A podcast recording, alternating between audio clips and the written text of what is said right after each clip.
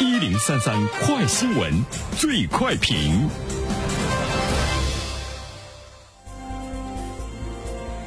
焦点事件快速点评：中国二零一八年房价收入比为九点三，房地产对经济净贡献出现标志性拐点。尽管二零一八年表面上中国房地产的投资呢对经济的增长有零点六左右百分点的带动贡献，但是其挤出效应已经大于带动效应了。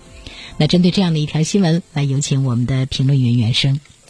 你好，肖萌。嗯，呃，首先呢是告诉了我们一个概念。就是对于任何一座城市来说，并不意味着你的房地产发展的越好，那么它对你 GDP 的贡献力呢就会越大。房地产它对整个经济的发展的贡献力呈倒 U 型，就是英文字母的那个 U，我们给它倒过来，上升到一定程度的时候呢是往下走的，就是它对经济的贡献力呢是副作用，甚至于对其他的一些产业呢会有挤出的效应。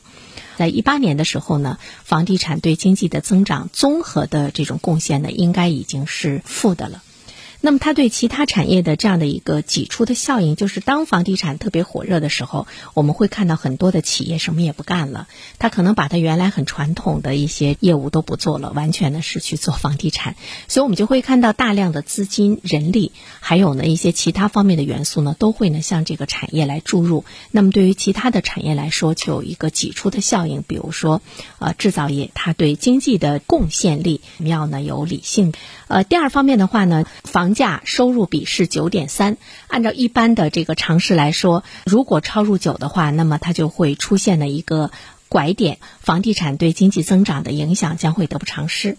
呃，这是一个什么概念？九是一个什么概念？就是说，呃，你得工作九年，你才能够买得起一套房子。呃，当然大家会觉得说，哎呦，那很多城市早就超过了，所以它是一个平均数。它对全国来讲是一个平均数，因为我们还有呢，呃，这个房价很低很低的一些城市，呃，其实我们现在看一下，比如说深圳，它的房价收入比已经是达到了三十五点九，厦门是达到了三十三点二一，北京达到了三十一点二三，三亚达到了二十九点六二，这就是说，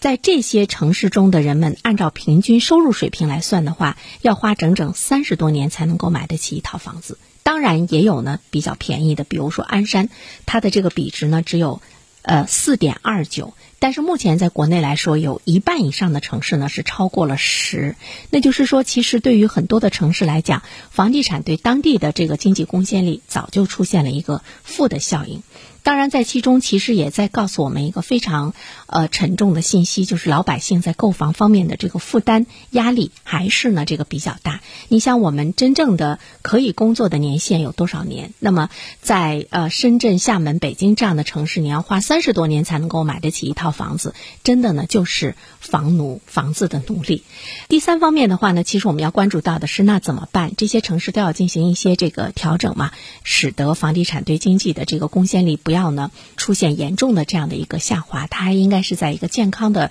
中间来进行维持。那这里面当然我们会关注到呢楼市下一步的这个发展。其实如果楼市真的要发生一些结构性的一些这个变化，比如说我们期待着房价的下降的话，应该呢是有三方面要有变化。一个是供需要达到一个平衡，另外一方面的话呢，当然我们中国人住房观念要发生改变，呃，城市的结构呢也要进行呢一种呢这个调整。但是现在呢，我们也看到了对于地产市场秉承着房住不炒，但是呢，地产市场不期望它大起大落。那就是说，在短的时间中，不可能呢，房价会有呢。大幅度的或者是一定程度的这样的一个下降，那么对于老百姓来说，怎么样来减低他的购房的压力呢？当然，我们是期待着我们的收入能不能有进一步的这个提升，使得房价收入比的这个比值不至于呢高的那么吓人。政府如何在提升老百姓的收入这一方面呢下足功夫？好了，小萌，好的，感谢袁生。